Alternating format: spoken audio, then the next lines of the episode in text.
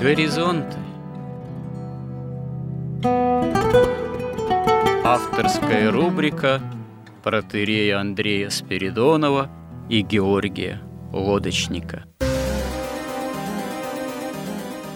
Люди, явления, события –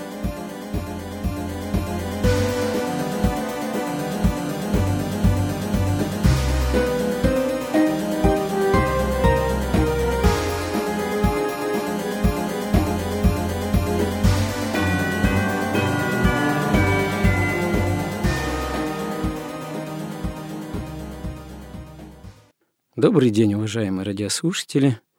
В эфире радио «Благовещение» и в нашей постоянной рубрике «Горизонты» я, протерей Андрей Спиридонов и мой собеседник Георгий Лодочник. В данном случае говорим о символе веры и продолжаем мы наш разговор о церкви, о церкви не только с такой, можно сказать, катехизической точки зрения, классической, святоотеческой, хотя ее мы, конечно, имеем в виду, но и о том, как символ веры – как в данном случае понятие церкви воспринимается современным человеком согласно современного, не только христианского миропонимания. И вот когда мы говорим о церкви, ее свойствах, верую в единую святую соборную апостольскую церковь, вот даже если, например, взять такое свойство, что церковь, она апостольская, что имеется в виду?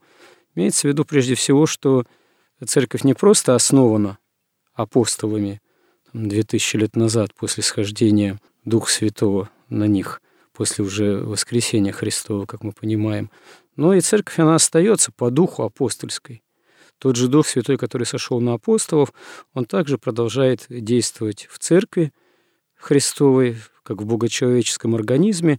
И если мы приходим на божественную литургию, то мы становимся участниками той самой божественной литургии, которая изначально дана, заповедана святыми апостолами, и мы вместе с ними становимся участниками той самой тайной вечери, которую Христос единожды сотворил для своих учеников и для нас с вами, верующих в Него, во Христа, и в Его церковь, и желающих быть членами церкви, независимо от того, в какое время Господь нам судил жить.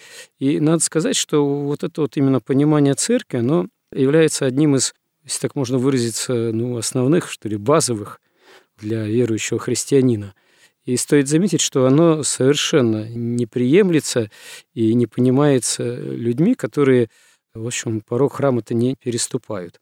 И даже дело не в том, что они порог храма не переступают, и там во Христа не веруют, в церковь веры не имеют, так они еще, ведь, как правило, считают нужным вмешиваться тем образом в дела церкви, стараются нас учить, какой церковь должна быть, потому что с их точки зрения порой, ну, такой вот, я не знаю, либеральной интеллигенции, классической русской интеллигенции, которая всегда стремилась исповедовать какое-то свое понимание особенностей, ценностей там, тех или иных свобод, порой исповедовать самым таким, можно сказать, образом, я бы сказал, который способствует вмешательству в дела, в общем-то, других людей, в дела церкви в том числе. Это мы, этому пример можем найти в XIX веке, совершенно классический, в начале 20-го, вплоть до революции, что отчасти одной из причин революции явилась, от которой, впрочем, сама эта интеллигенция это русская и пострадала немало, посеяв ветер и пожав бурю. Но очевидно, что вот сейчас, в начале уже 21 века, вот уже даже, можно сказать, на втором десятке наступившего 21 века, мы видим массу примеров, относительно которых можно было бы сказать, что, к сожалению, русская интеллигенция все с не меньшим усилием, а может даже и большей интенсивностью продолжает наступать на те же исторические грабли, на которые наступало и ранее. В том числе и имея мнение относительно того, какой церковь должна быть, что в церкви не так, и даже мало того, что касаемо не только одной церкви, но вообще всего, можно сказать, исторического развития христианства как такового. Ну, дальше мы еще коснемся некоторых конкретных примеров. Вообще, в принципе, Георгий, как вы думаете, почему так происходит с интеллигенцией, в особенности по отношению к церкви? Давайте начнем с того, вот вообще, чем интеллигенция отличается ну, от всех остальных людей прежде всего? Прежде всего, ну, если говорить еще о русской интеллигенции, это те люди, которые безоговорочно верят в разум. То есть не в Бога, а в разум. То есть они считают, что там все эти достижения культуры, разума, это не следствие какого-то божественного откровения, а это достигнуто интеллектом человека, да, каких-то великих вот личностей, таких очень умных. Они не ощущают вот этой вот как бы ограниченности разума.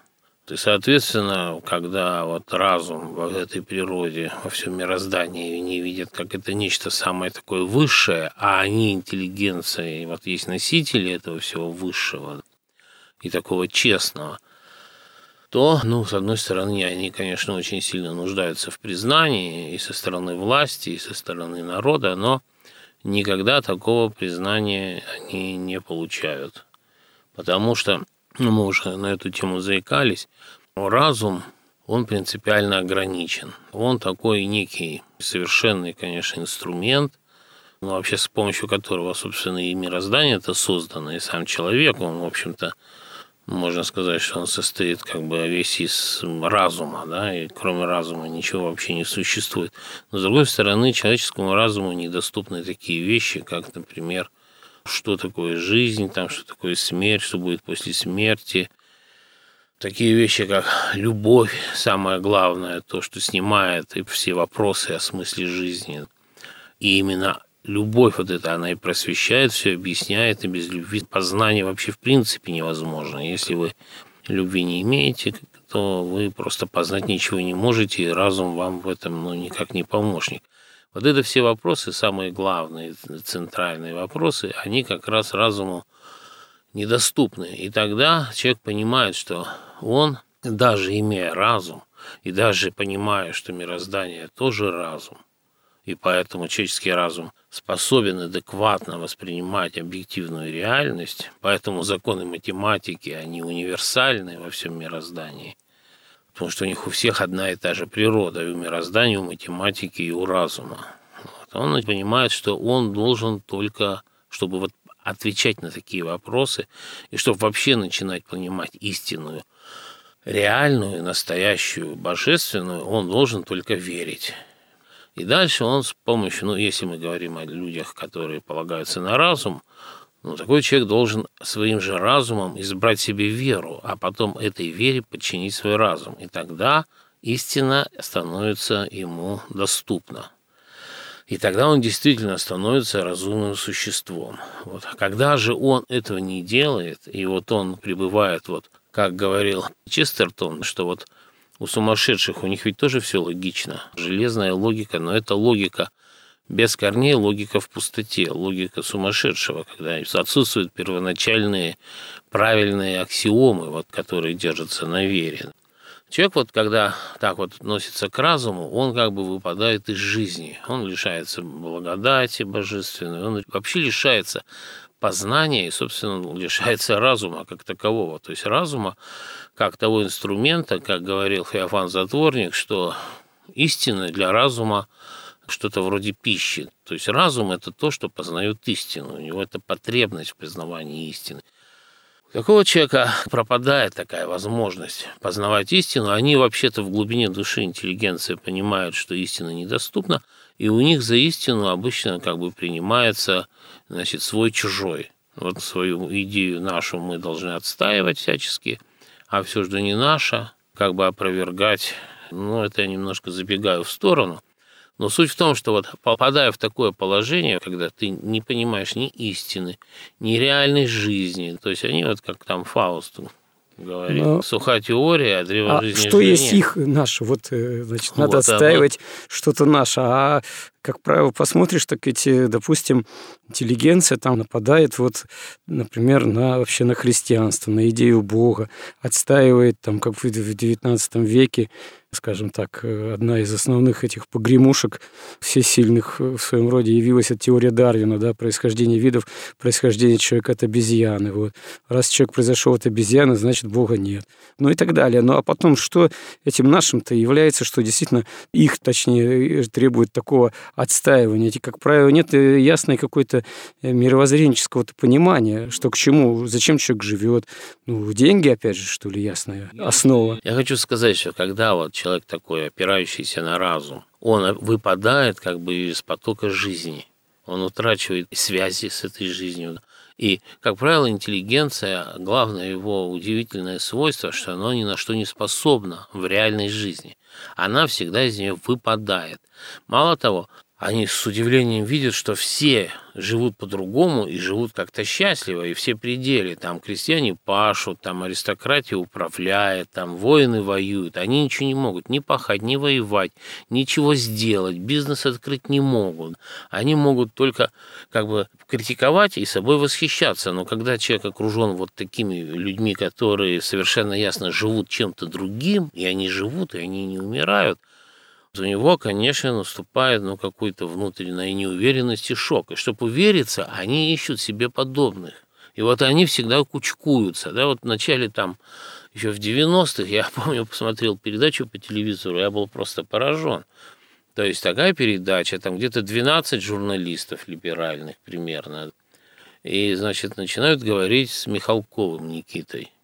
При этом явно, как мы с передачи следует, что они договорились, что он будет с ними говорить только в прямом эфире, чтобы они ничего не резали, потом не подтасовывали. И вот он с ними говорит, они на него нападают, нападают. Потом он уходит, то есть передача заканчивается, он уходит, они остаются. И вот тогда все, что они о нем думают, они в 12 человек там это все рассказывают. А да? Прямо в лицо не могли сказать. Ну, там же начинается, ну, как бы логика. Но когда человек сумасшедший, он находит принципе, интеллигенция – это вот в этом смысле по Честертону они сумасшедшие.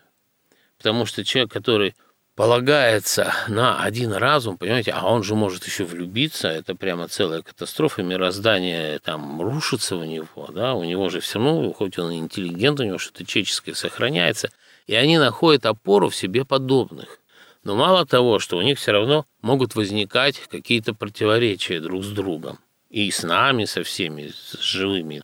Но они еще и с друг с другом начинают как бы делиться и бороться. У них есть свои авторитеты, там целая система. Дело в том, что вот вся наша русская интеллигенция, и вообще интеллигенция, она еще у нас в России неразрывно связана с еврейством. Ну, не без того, да. Вот, и еврейский народ, он 2000 лет вот жил, не имея своего государства, не имея своей аристократии, не имея там элиты своей такой, ну, в общечеловеческом представлении, которое они имели до, до этого. Поэтому они как-то жили всегда среди чужого какого-то окружения, чуждого им.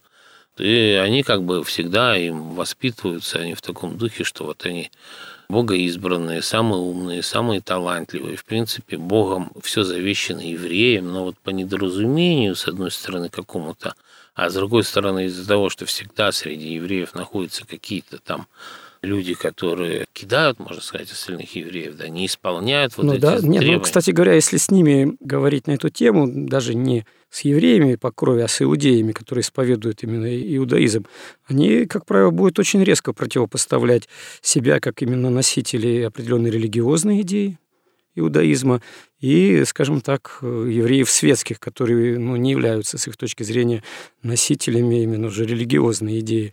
И они для них, в общем-то, тоже чуждый элемент те, которые как бы оставили религиозные убеждения. И, как говорится, да, они вышли от нас, но не были нашими, как у нас сказано, да, в Священном Писании. Они нечто подобное тоже могут исповедовать. Ну, естественно, все везде дробится, но и все-таки их объединяет вот это какое-то общее воспитание избранности и как бы особой талантливости. Ну, да, да. да вот, но поскольку как бы... Ощущение избранности, безусловно. Да, но при этом то, что им по праву принадлежит, им владеют другие народы, те, среди которых они живут это ну, такие серьезные проблемы создают психические. Ну, как это в русскую интеллигенцию именно, так сказать, казалось? Ну, вот в этой русской интеллигенции привнесено. очень много вот такой же исключительности, непонятой исключительности, вот такого вот, вот страдания, постоянного стенания, и в то же время как бы прибедняются. Они. То есть вот это все вместе и создает такой вот тип вот этой нашей интеллигенции. Либеральной. Ну, а другой интеллигенции не существует. Ну, тут, тут действительно проблема. Терминологическая в том числе. А то нас обвинят, что мы вот походя всю... Вся интеллигенция... Всю интеллигенцию тут поносим. Даже там, если интеллигент начинает вдруг уметь что-то делать, он перестает быть интеллигентом. Понимаете, он превращается, там, не знаю, ремесленник. Там, ну, в ремесленника, там, в какого-то бизнесмена. там бизнесмена, там, военного, да, он уже бизнесмен, не... он не может быть интеллигентом уже. Ну, он, Или как, военным. Понимаете, сейчас в русском языке все слова перепутались, может быть, там, как говорится, интеллигентный, военный, но, mm. но вот что понимается у нас вот уже в устоявшемся в этом слове, вот интеллигенция, да, это человек, который получил обычно высшее образование.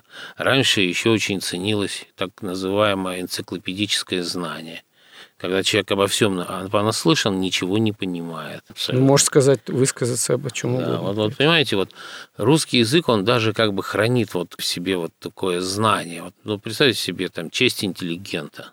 Это совершенно два слова друг с другом не соединяющиеся, там, или доблесть интеллигента, там. А зато есть порядочность интеллигента. Порядочность. Это, понимаете, вот как вот под законом люди жили. А, скажем так, человек порядочный доносы может писать? Может, конечно, писать. А, это входит в кодекс порядочности. Но тут все зависит, понимаете, порядочность, она зависит от обстоятельств. Это не внутреннее состояние человека, это соблюдение некого кодекса. Вот вы, например, вот в этой компании рукопожатной, там есть такой кодекс. Например, доносы можно писать, допустим, вот на, на аристократию. На Мандельштама.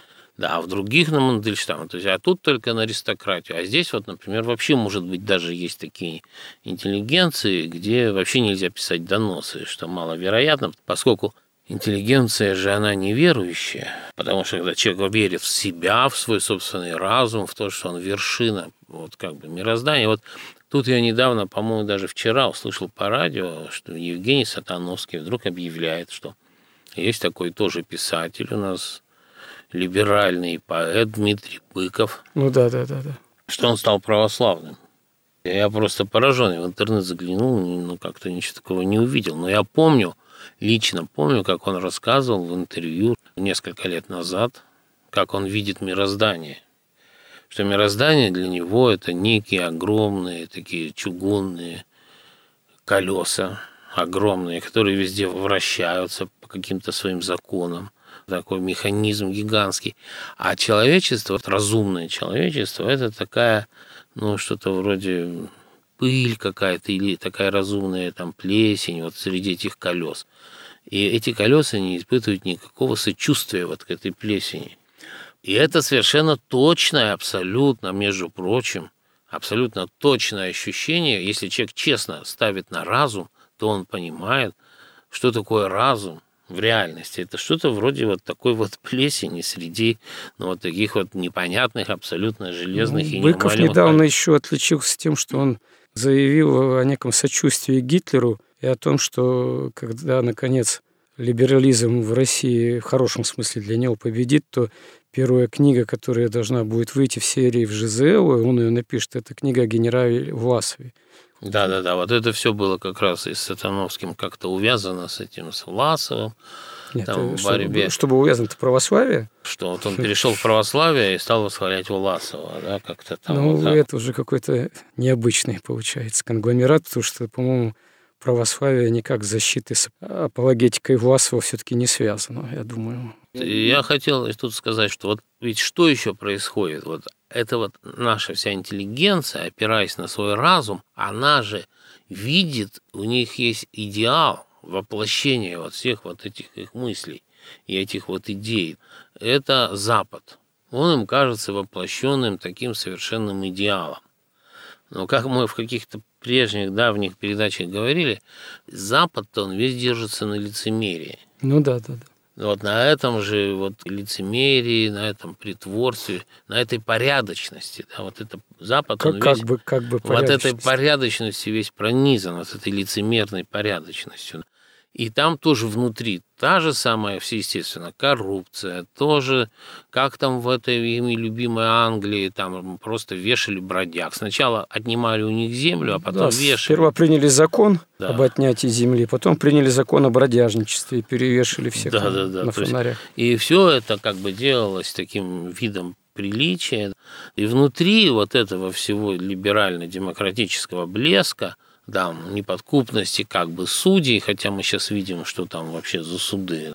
Механизмы-то те же самые, та же там коррупция, та же клановость, даже жестокость, тот же цинизм, та же силы власти, даже намного худшие, потому что они ставят во главу закон, и над законом уже никого В нет. принципе, исторически английское, англосаксонское общество – это, наверное, одно из самых жестоких обществ внутренних для своих, а чё ж говорить, для чужих, там, для каких-нибудь индейцев или индийцев, так сказать.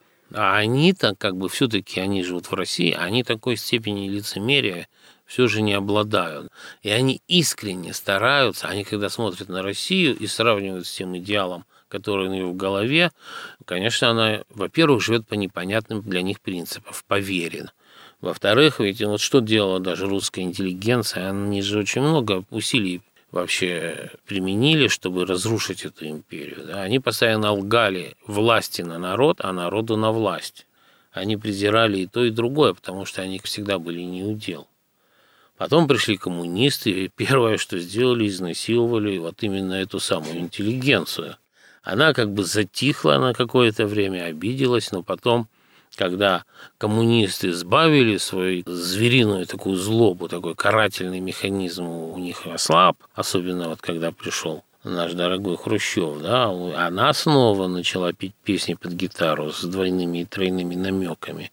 И снова стала бороться со своим государством. Но, правда, это уже не то государство, которое следовало сохранить. И, конечно, даже удивительно, что оно продержалось 70 лет целых но все-таки оно рухнуло. Но вот эти свойства интеллигенции, они никуда не делись. Хотя мне кажется, что сейчас вот количество интеллигенции в России резко рынок и интеллигенция вещи несовместимые.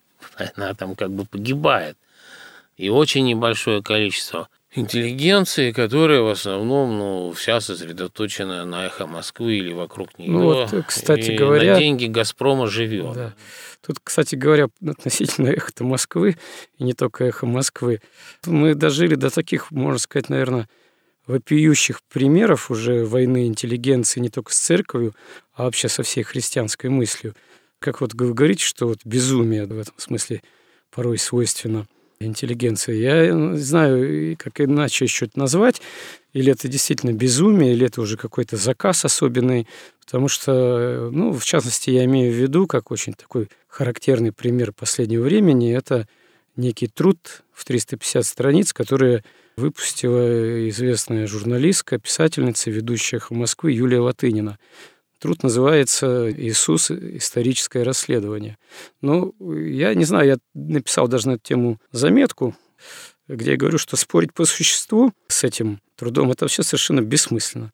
Ну, это действительно полное безумие, потому что это просто-напросто восстание даже не просто на церковь, а восстание на имя Христова, которое, ну, я не знаю, как проиллюстрировать или объяснить. Ну, можно сказать так. Жила-жила была себе женщина, Юлия Леонидовна, она, кажется, Латынина, дожила уже достаточно зрелых лет, будучи писательницей и известной, ну, отчасти скандальной, талантливой, да, журналисткой и писательницей, тоже, в общем-то, не бесталанной. И вдруг она решила, что она умнее всех в понимании христианства.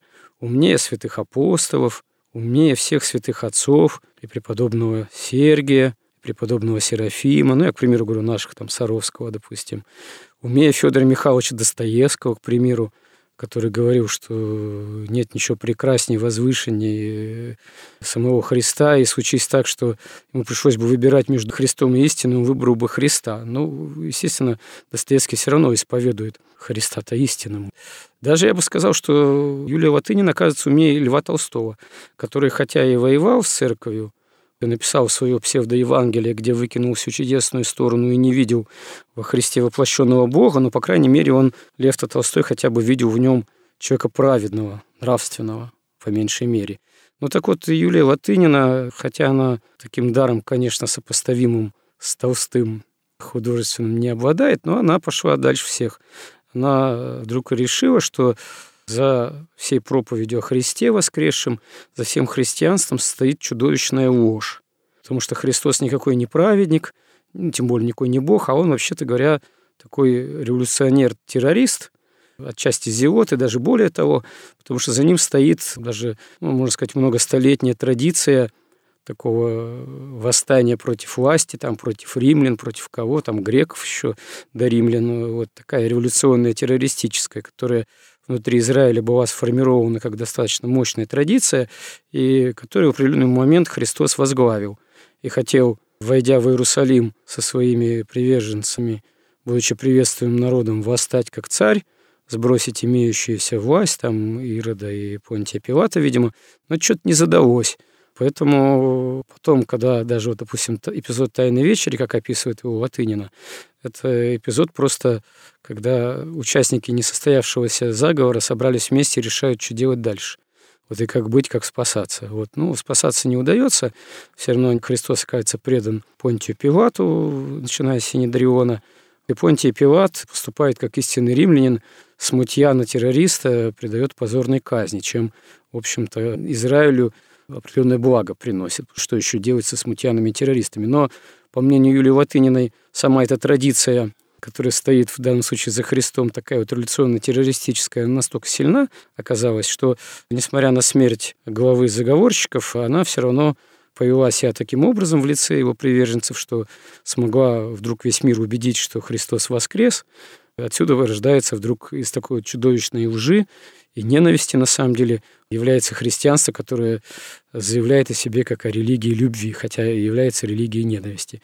Ну, я, честно говоря, вот вкратце все-таки попытался пересказать основную мыслю, так сказать, этой книги, и тут что, остается только, как говорится, пожать плечами, развести руками, сказать, ну, чудно дела твои, о, Юлия, потому что, ну, до тебя еще в такой степени никто, так сказать, не догадался не спровергнуть христианство таким образом и всех нас сделать, ну, верующих христиан, членами какой-то злонамеренной секты, которая каким-то удивительным образом несмотря на то, есть Бог, нет Бога, но вот эта ложная идея властвует миром, и вот только вот, наконец, явилась Юлия Латынина, русский интеллигент да, последнего поколения, которая, наконец, все точки над «и» расставила по местам.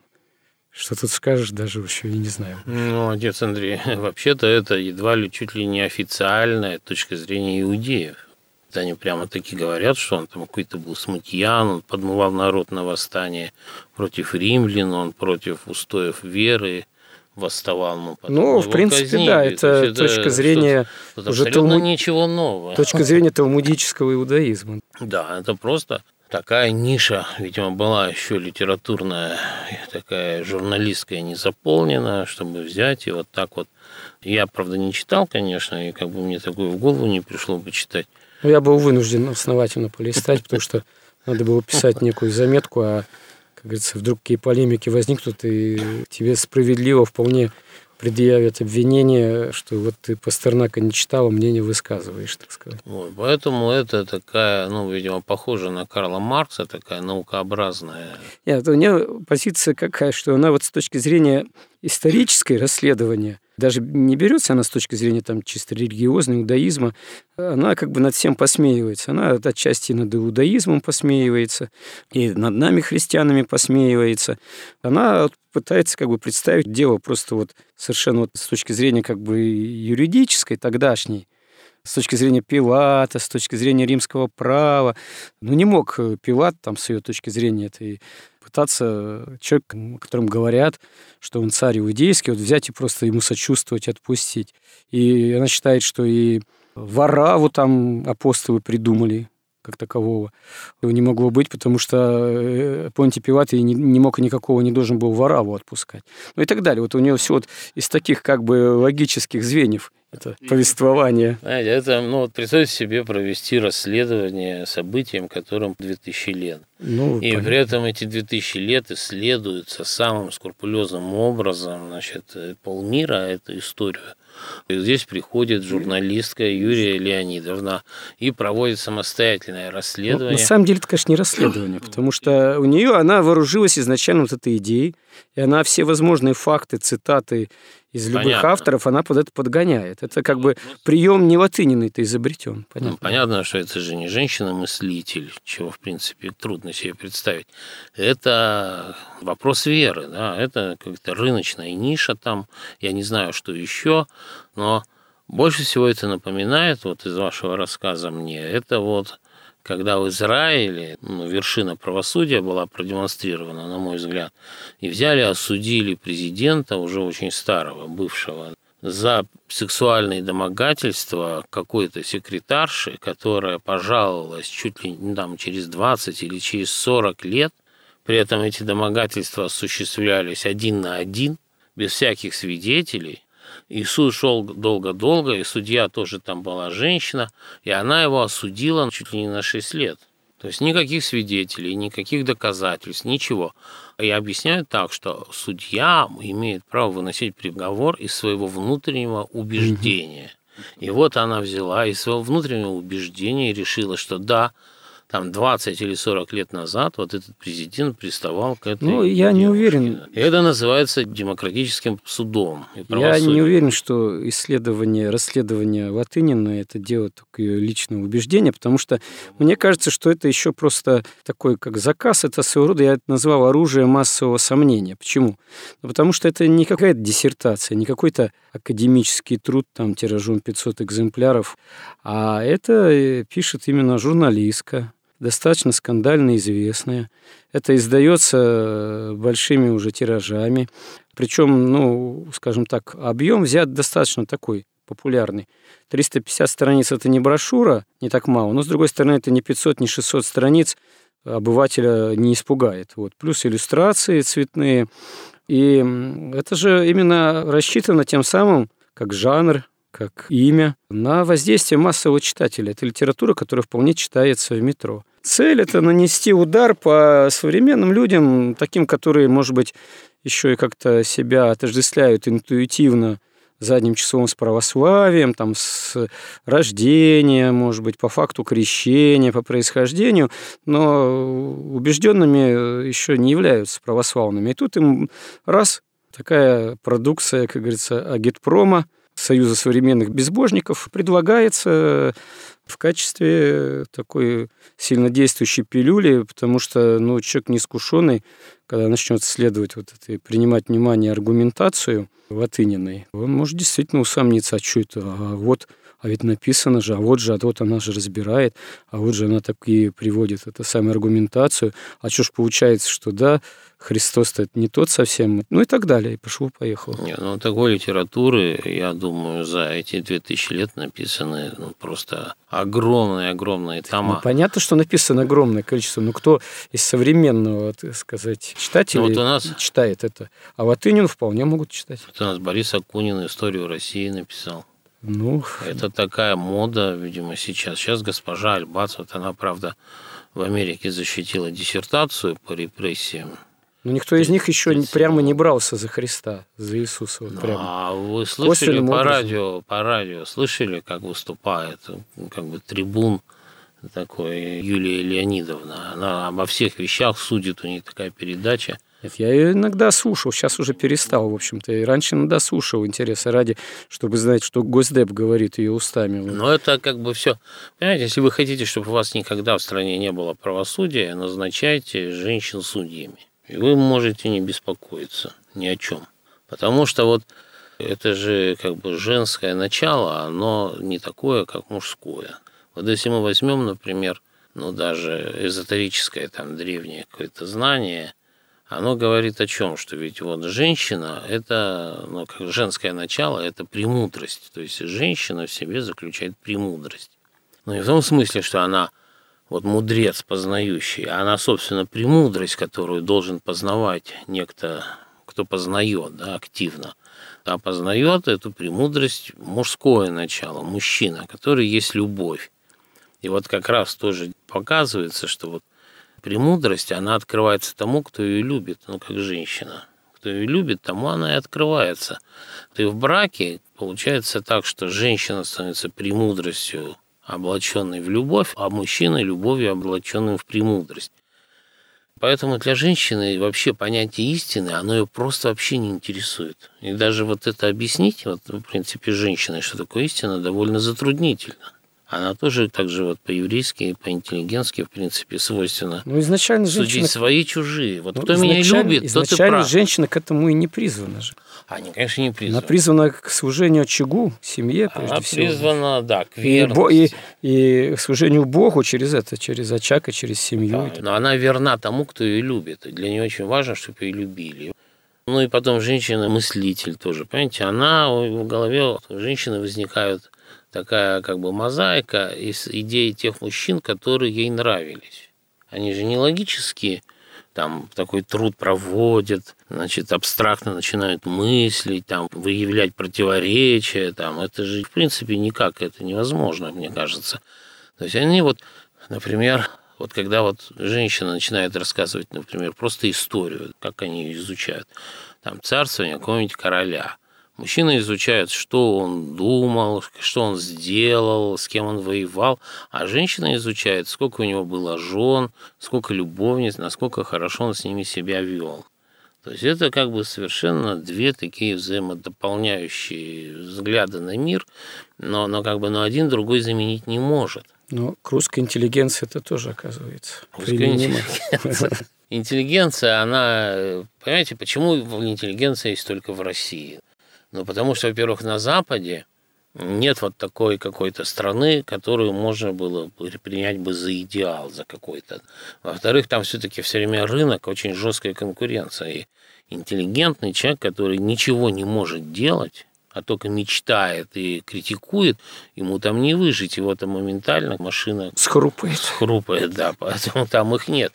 А у нас, как говорил Бунин, когда уезжал, ну, революция началась, он уезжал и стоял там на, по-моему, Ленинградском вокзале или где-то там на трех вокзалах. И он в заметках там своих воспоминаний в дневнике пишет, что глядя на эти зеркала, на эти интерьеры, на эти люстры, он пишет, что Наши потомки даже представить себе не смогут, насколько свободна, богата и красива была Россия. Что она была настолько богата, что даже те, кто вообще ничего не делал и лежал лаптями вверх, даже они жили хорошо. Возможно, он как раз имел в виду интеллигенцию, только та без лаптей ходит, конечно. И там она могла существовать. Она могла существовать во времена Хрущева, Брежнева. Но во времена Сталина она не могла существовать. Она как бы присягала Сталину и ходила маршем там, или в лагеря уходили, но это уже была не интеллигенция. Это было уничтожение. Да. Ну и сейчас, после перестройки, точно так же. Хорошо, маленький «Газпром» вот взял и сохранил такой вот у нас оазис, или, так сказать, законсервировал вот эту вот выделяет деньги, чтобы интеллигенция могла жить, небольшое количество людей при эхо Москвы. Не только жить, печатать книжки. Вы все-таки всю эту интеллигенцию к эхо Москвы и вокруг сводите, да? В наше время ее больше нет. Ей не выжить, где еще она может кормиться.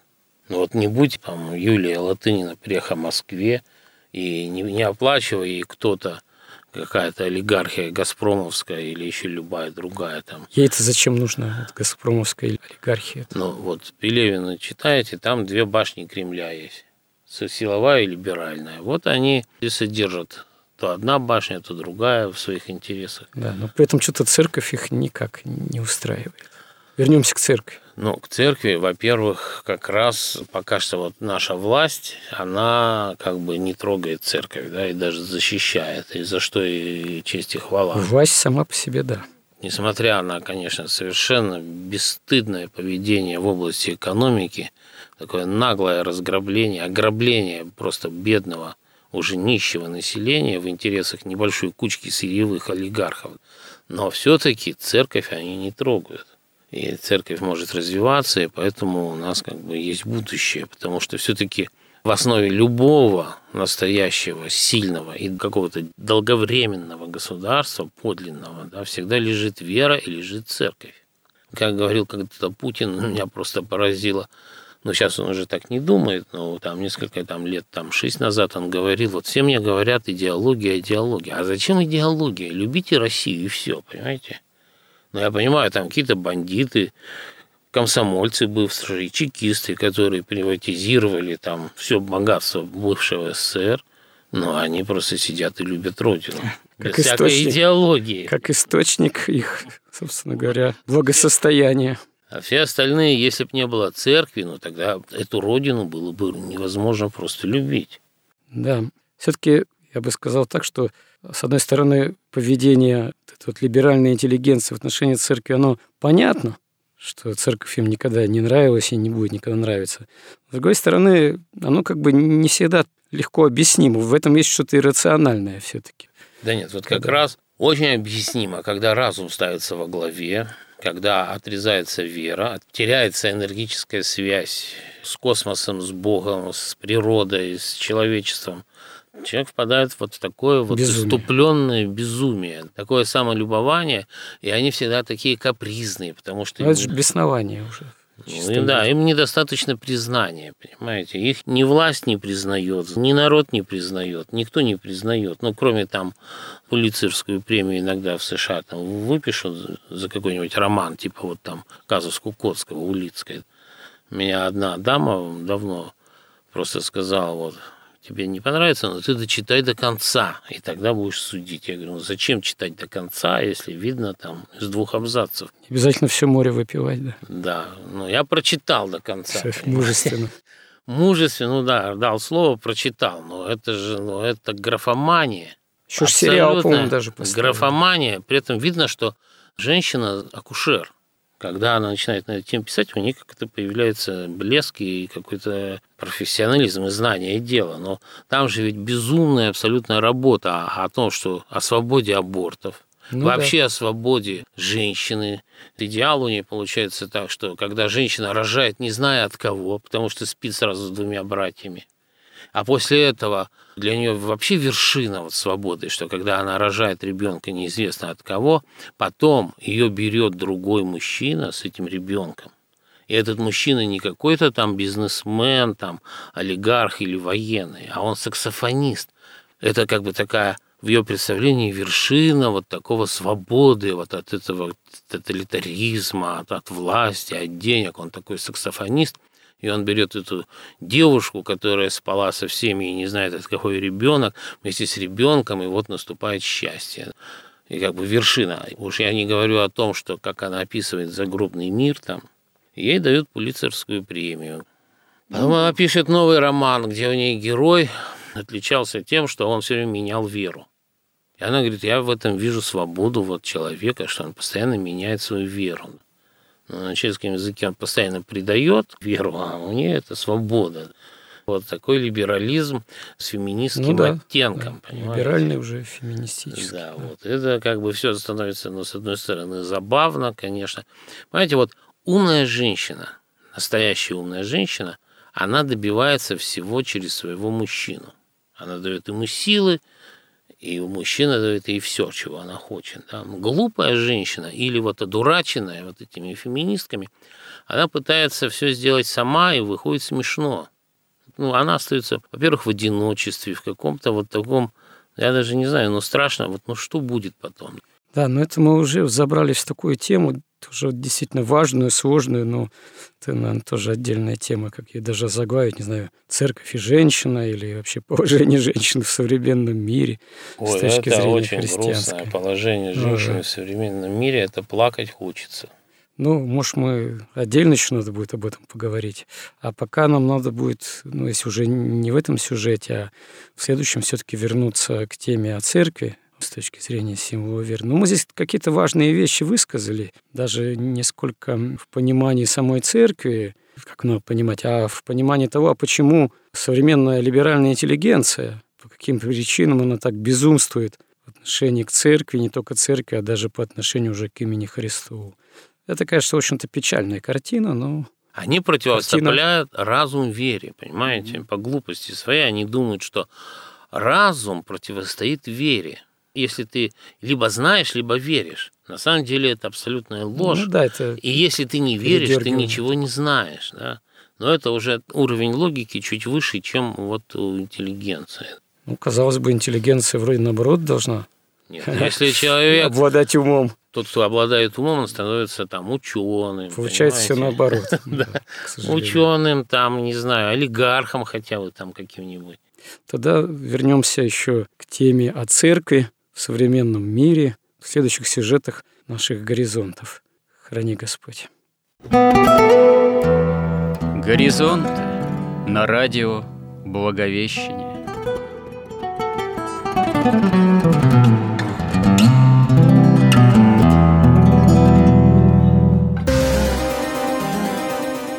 Разговор вели протерей Андрей Спиридонов и Георгий Лодочник.